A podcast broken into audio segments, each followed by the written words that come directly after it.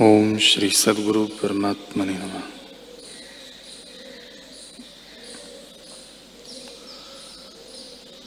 मुनि बोले, ही राजन,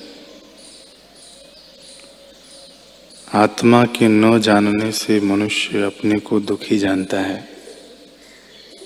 मैं मरूँगा, मैं दरिद्र हूँ, मैं दास हूँ, इत्यादि दुख तब तक होते हैं। जब तक आत्मा को नहीं जाना। जब आत्मा को जानोगे, तब आनंद रूप हो जाओगे। जैसे किसी स्त्री की गोद में पुत्र हो, और वह स्वप्न में देखे कि बालक मेरे पास नहीं है तो बड़े दुख को प्राप्त हो और उदन करने लगे। पर जब स्वप्न से जागे और देखे कि बालक उसकी गोद में है तो बड़े आनंद को प्राप्त हो और उसके दुख शोक नष्ट हो जाए। हे राजन, वैसे ही तेरी आत्मा तेरे पास और सदा अनुभव रूप है। उसके प्रमाद से तू अपने को दुखी जानता है।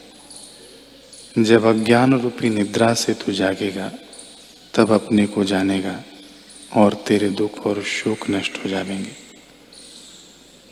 देह और इंद्रियों इंद्रियादिक जो दृश्य हैं, उनसे मिलकर अपने को यह जानना कि मैं हूँ, यही अज्ञान निद्रा है।